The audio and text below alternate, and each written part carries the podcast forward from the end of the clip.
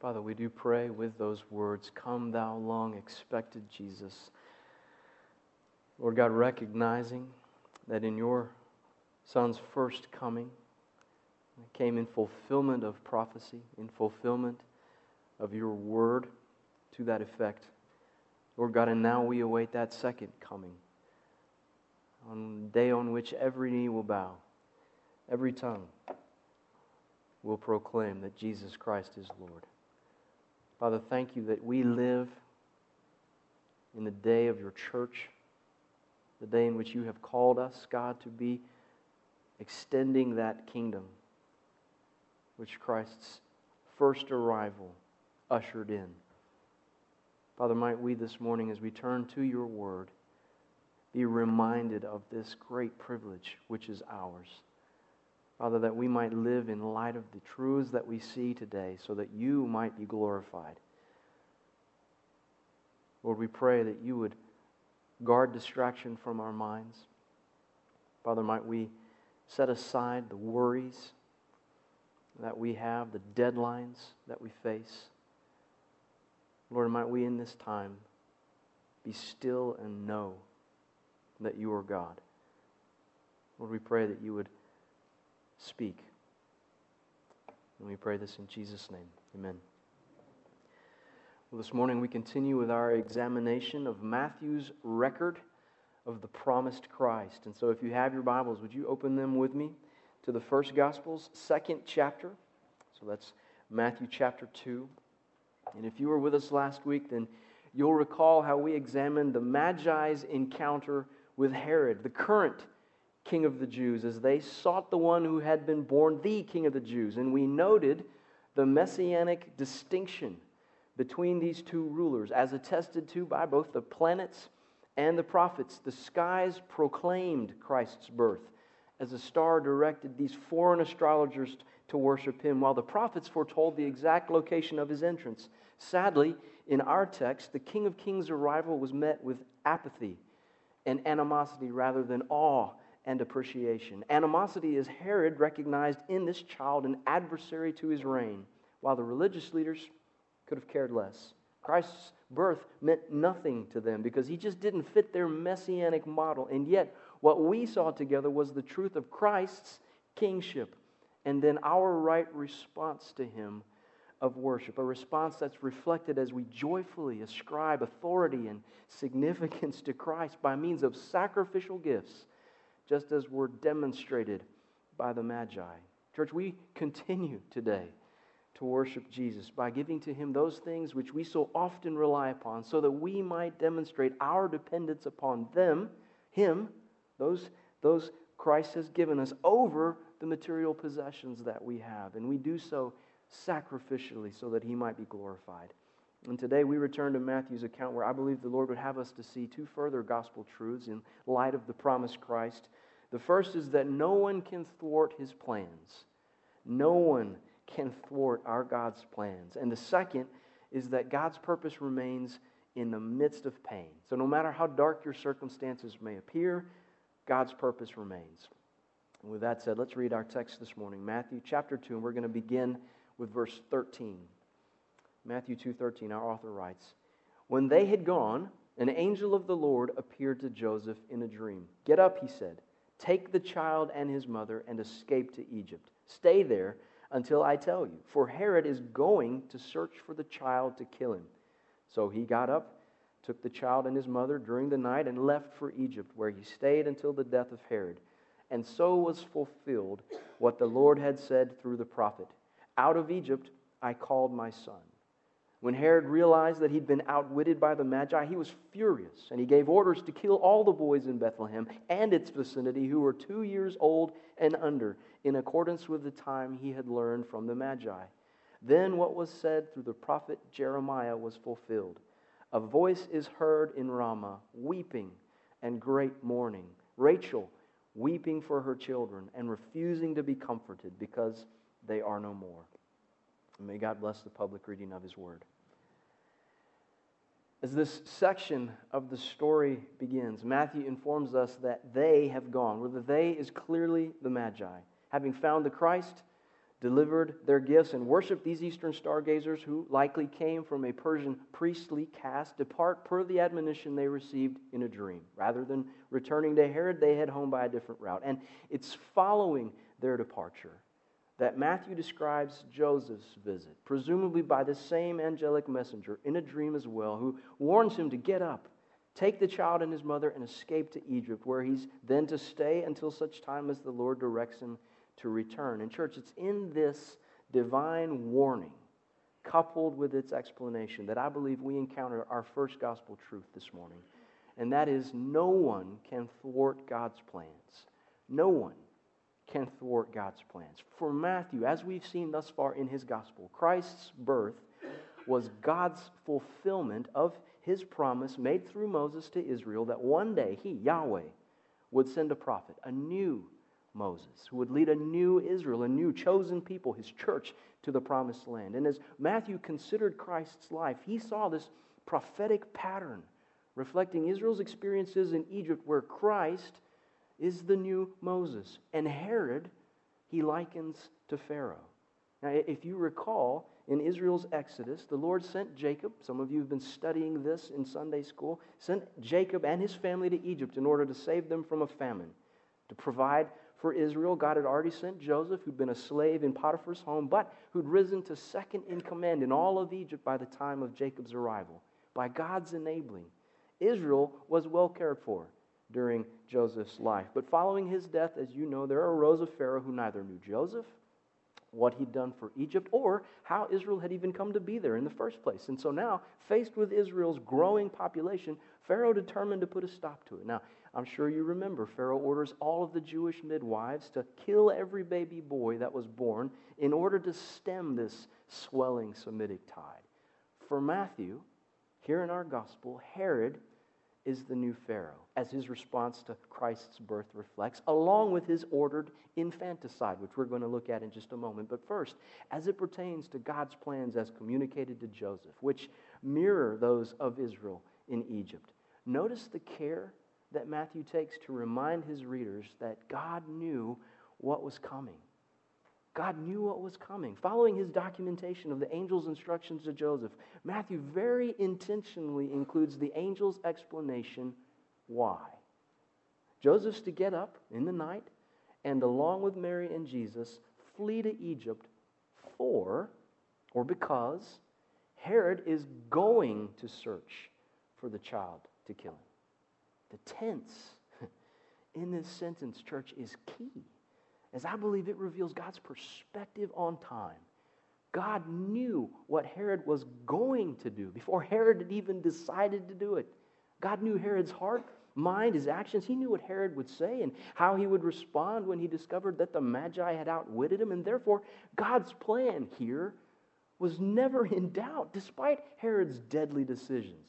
It didn't matter how deceitful Herod had been or secretive in his planning, God knew.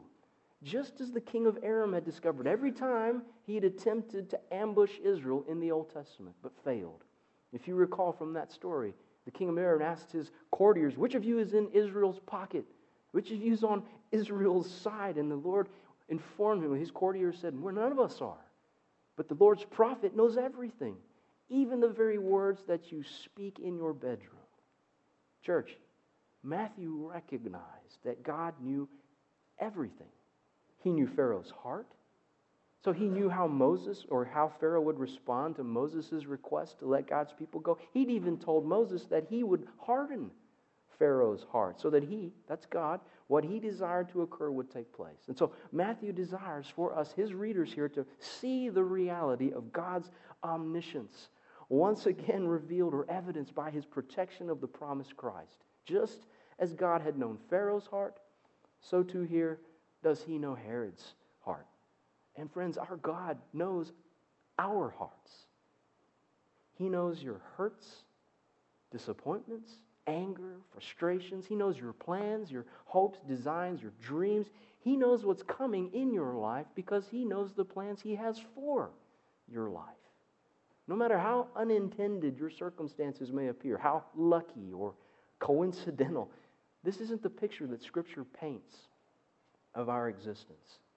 The Bible doesn't portray life as the result of chance decisions or random interactions. Rather, as we see here in Matthew 2, God knows exactly what's coming, and He not only knows, but He acts for His ends, as revealed by the fact that God warned Joseph. So God doesn't only know what will happen, our God works to make it happen. In our text, I believe that Matthew makes this point when he includes God's directions to Joseph. In other words, Joseph doesn't pack up his family and head south just because. He abandoned Bethlehem in the dead of night in obedience to God's word. And, and, if this weren't conclusive evidence enough, Matthew points us as his readers then to the prophecy Out of Egypt I called my son, in order to demonstrate God's sovereign direction over the entire thing. And in this quote is taken from Hosea chapter 11 and verse 1. And there, God is reflecting on his experience of trying to raise a rebellious child, who's Israel. In that original context, the prophet Hosea's focus was on the formation of the nation of Israel as they traveled in this exodus through the wilderness, as they wandered aimlessly, all due to their disobedience. But here in his gospel, Matthew sees the promised Christ. That is this new prophet, new Israel, who would share a similar testing in the desert, as you recall, Christ's temptation in the desert. But unlike the people whom Hosea lamented for because of their stubbornness, the promised Messiah wouldn't sin. So for Matthew, Jesus is the fulfillment of all that God promised, beginning with the patriarchs, working through the Exodus and into the kings. And his point here, I believe, is that God not only knows what's happening or knows what's going to happen, he works to bring it to pass. Just as he led his people to Egypt and then out of Egypt, so too he promised to lead his son. And therefore, in fulfillment of his promises, God warns Joseph to take the child and his mother and head south. And, church, what I find so comforting about this truth is the knowledge that our God isn't limited to simply knowing. He doesn't only know what will be, He works to bring it about. Now, if, if all God could do was know the future, but he was incapable of influencing said future, then we'd have no reason to pray, would we? I mean, why bother God if he can't impact that which is to come? Further, what guarantees do we as his followers have if he has no control over the future? He simply knows what there is. And I, and I would argue none. If God had only known what Herod would do, but had been unable to do anything about it, then Joseph would never have left Bethlehem as he did, and Jesus would never have lived. But the beauty of the God of the gospel is as we've seen, as we've studied the Exodus, and now as we see here in Matthew's gospel, as he's displaying in this text, God protected Christ in the same way that he provided for Moses and the people of Israel. And he did so because he knew what was coming and he worked to bring it about despite all opposition. And this morning, if you're a follower of Christ, you've personally experienced this truth. Each and every follower of Jesus has personally experienced this truth because at one time we were all as Herod was, desperate to destroy the Messiah. We were all party to Christ's crucifixion. We wanted nothing to do with a king who, who might threaten our reign. In our lives, we ruled exclusively. There was no power sharing in this deal because we couldn't share. And anyone or anything that posed a threat to our throne, we attacked without mercy. We were like the Apostle Paul describes dead in our transgressions and sins. We live to gratify our sinful natures, following its desires and thoughts, and therefore we were objects of God's wrath, and justly so, until God, who knew what was coming and worked to bring it about, made us alive in Christ Jesus. We didn't save ourselves, church. That glorious future became our present peace because of God's grace. As Paul declares, for it is by grace that you've been saved through faith. And this not of yourselves, it's a gift of God, not works. So no one can boast. If we're God's children today, it is only because God graciously made it so. It's a reality that He foreknew before the creation of the world and which He brought to pass in accordance with His pleasure and will to the praise of His glorious grace, which He has freely given us in the one he loves. Emmanuel, the, the beauty of the gospel is that no one can thwart our God's plans. And he's promised that if you confess with your mouth that Jesus is Lord, and you believe in your heart that God raised him from the dead, then you will be saved. And he who begins this good work in you will carry it through to completion on the day of Christ Jesus, the day when every knee will bow in heaven and on earth and under the earth, and every tongue proclaim that Jesus Christ is Lord to the glory of God the Father. Do you believe this this morning?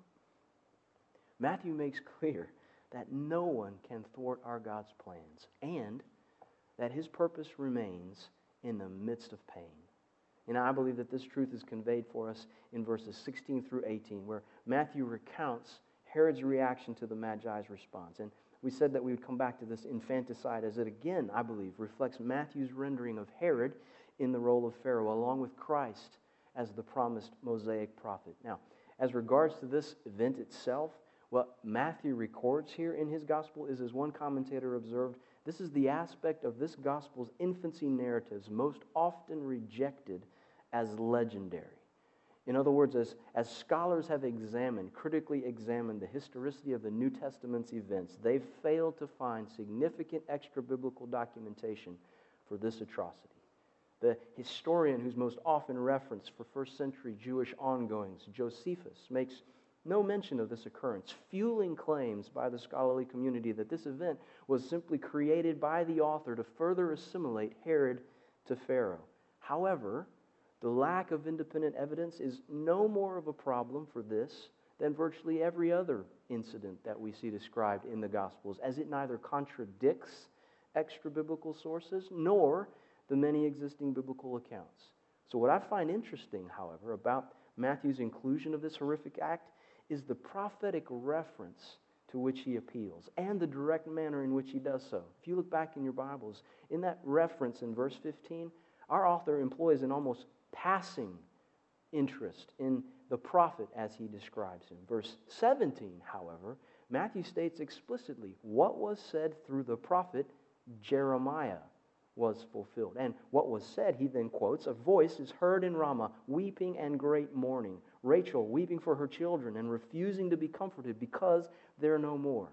So clearly, Matthew's point here is to demonstrate once again the fulfillment of a messianic marker. As it seems, the women of Bethlehem grieve over their lost children in a manner likened to the women of Israel, who, as we know from the story, also wept over their lost children in Egypt. Now, in both instances, the child of promised was spared. Moses, if you recall, was placed by his mother in a basket and carried on the, Egypt, on the Nile River, Egypt's Nile River, whereas Christ is placed in his mother's arms and he's carried to Egypt's land.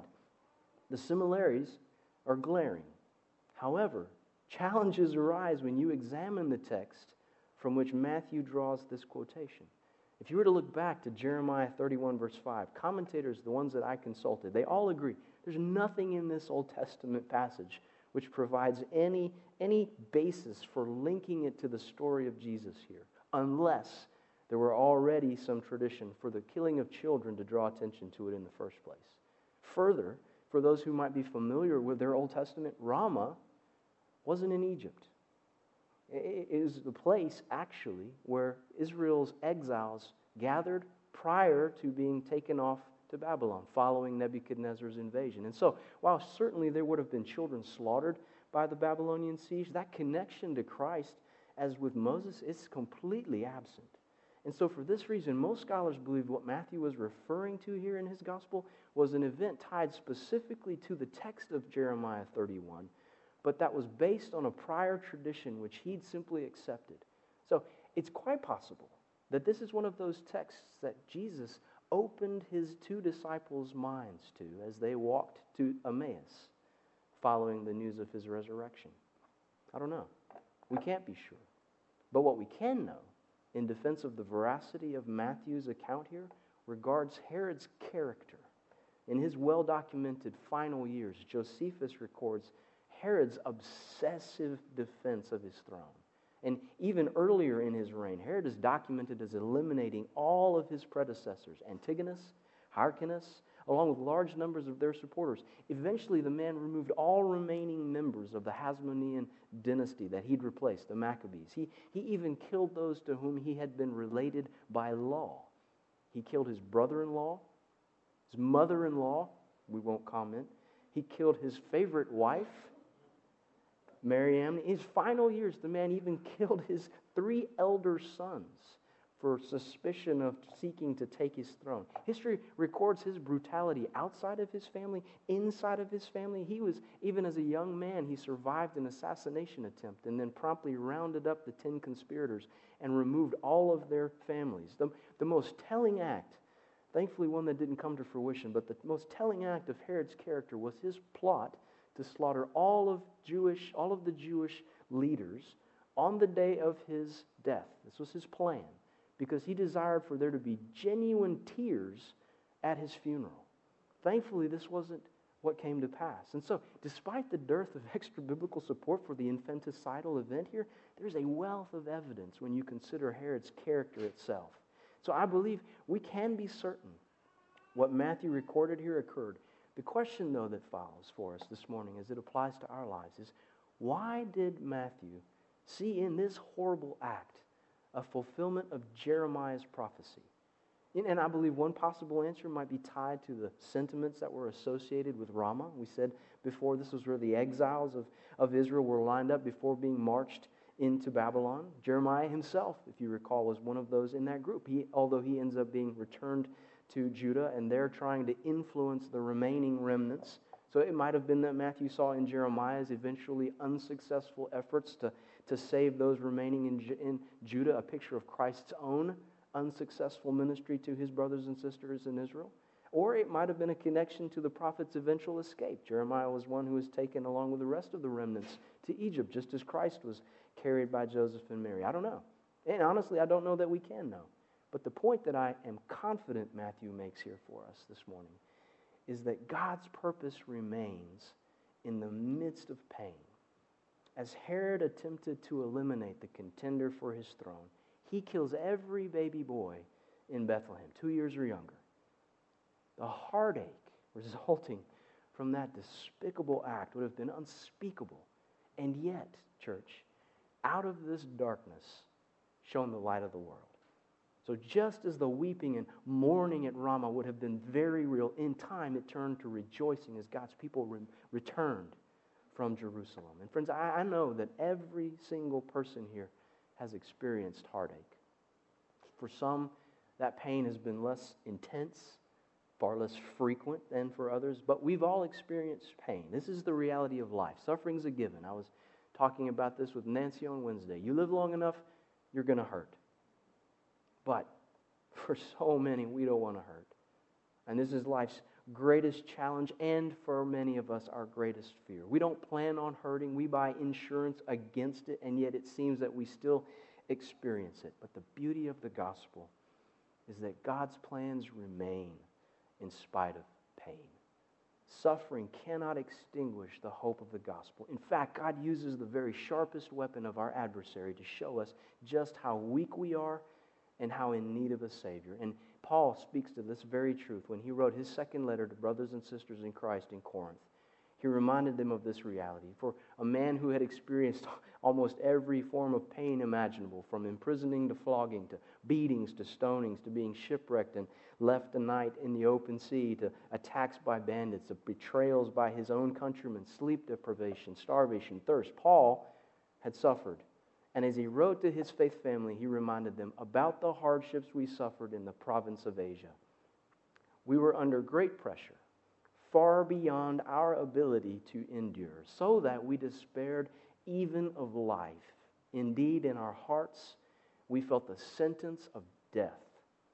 For Paul, pain was a constant companion, and yet he knew that all of this happened that we might not rely on ourselves but on God who raises the dead. He has delivered us from such deadly peril, and He will deliver us. On Him we have set our hope that He will continue to deliver us as you, by your prayers, help us. Then many will give thanks on our behalf for the gracious favor granted us in answer to the prayers of many. So, church, we will experience pain. And I know for many of us, this past year has been marked by it. It has been hard. Hearts have been broken, and many still ache. And some have even felt, I believe, as Paul expressed it here, despairing of life. What's the point? Why am I the one that's left? Who cares? I'm just, I'm just ready to be done with all of this discomfort. Hear the gospel. God's plans remain in spite of pain, despite Herod's inhumane efforts to snuff out the light of the world, despite his evil genius as he sought to manipulate the Magi, he did not win. And this is the hope of Christmas. This is the gospel. Darkness doesn't win. Sin doesn't win. Satan doesn't win. When all seemed lost, God came. He came to his own, like his own in every way. He came born of a virgin, born under the law so that he might fulfill the law. Christ submitted himself to life on earth, and so he faced all our frustrations. He knew pain, hurt, heartache, loneliness, disappointment, anger, and fatigue. Jesus came into a world of hurt and he healed. He opened eyes that were blind. He unstopped deaf ears. He strengthened paralyzed limbs. The man even raised the dead. But as we know, because of sin, all those eyes eventually closed, didn't they? All those ears stopped back up, limbs returned to lifelessness, and death reigned because our world is under a curse and awaiting the day on which our Savior will return. Do you know this, Jesus? The promised Messiah, who, as we're seeing together, Matthew is showing us, came in the line of David, who, as the promised prophet, like Moses, would speak God's words to us. Christmas is so much more than our culture has made it, and we often acknowledge it. Emmanuel, the promised Christ came to set us free. He came to live and to die. So, so often our holiday celebrations, we leave out all mention of death. We fixate on life and, and new birth as it's reflected in babies and such. And that's, that's okay, but, but I fear that in so doing, we miss the gospel because there can be no life without death. There can be no joy without pain. If we're to follow Christ, then we have to take up a cross. And if you're here this morning and you've never admitted that you're a sinner, that you've never confessed your sin to God and asked for His forgiveness, if you've never openly, publicly declared your faith that Jesus is the Son of God, then I would urge you to do that today. And I'm sure that many of us this morning have heard this appeal before. Many I know have responded in faith and repented, believed. Others may have given it thought, but haven't responded. And there may be others this morning for whom this is all brand new. As we close, I'm going to pray, as we always do. And I'm going to pray that God has graciously opened eyes to see the glory of the gospel, that none can thwart our God's plans. As He alone saves, and He saves by His grace through faith in Jesus. And I'm also going to pray that God would strengthen us today in light of the gospel that we might remember his purposes remain even in the midst of pain. And if you have any questions about what we've seen together this morning in Matthew's gospel or as regards to the significance of the season, and as we sing, please find me down front. Let's, let's talk. Don't leave, don't leave this morning without finding answers to your questions because the promised Christ, whose birth changed our world's calendar forever, can change your life. Would you pray with me as we close? Father, your gospel cannot be stopped because you cannot be stopped. None can thwart our God's plans. Father, and your plans remain despite the reality of pain. And we see these beautiful principles in your word. And Lord, this morning, as we have heard this gospel, Father, many of us have responded. In faith, we have confessed that we are broken and that the reality of our experiences in light of your word have led us to acknowledge our need for something bigger, greater than ourselves, to save us and to give our lives purpose and meaning. And that's you. Father, for others of us, we've heard it, but we've not responded It has fit into our cultural worldview.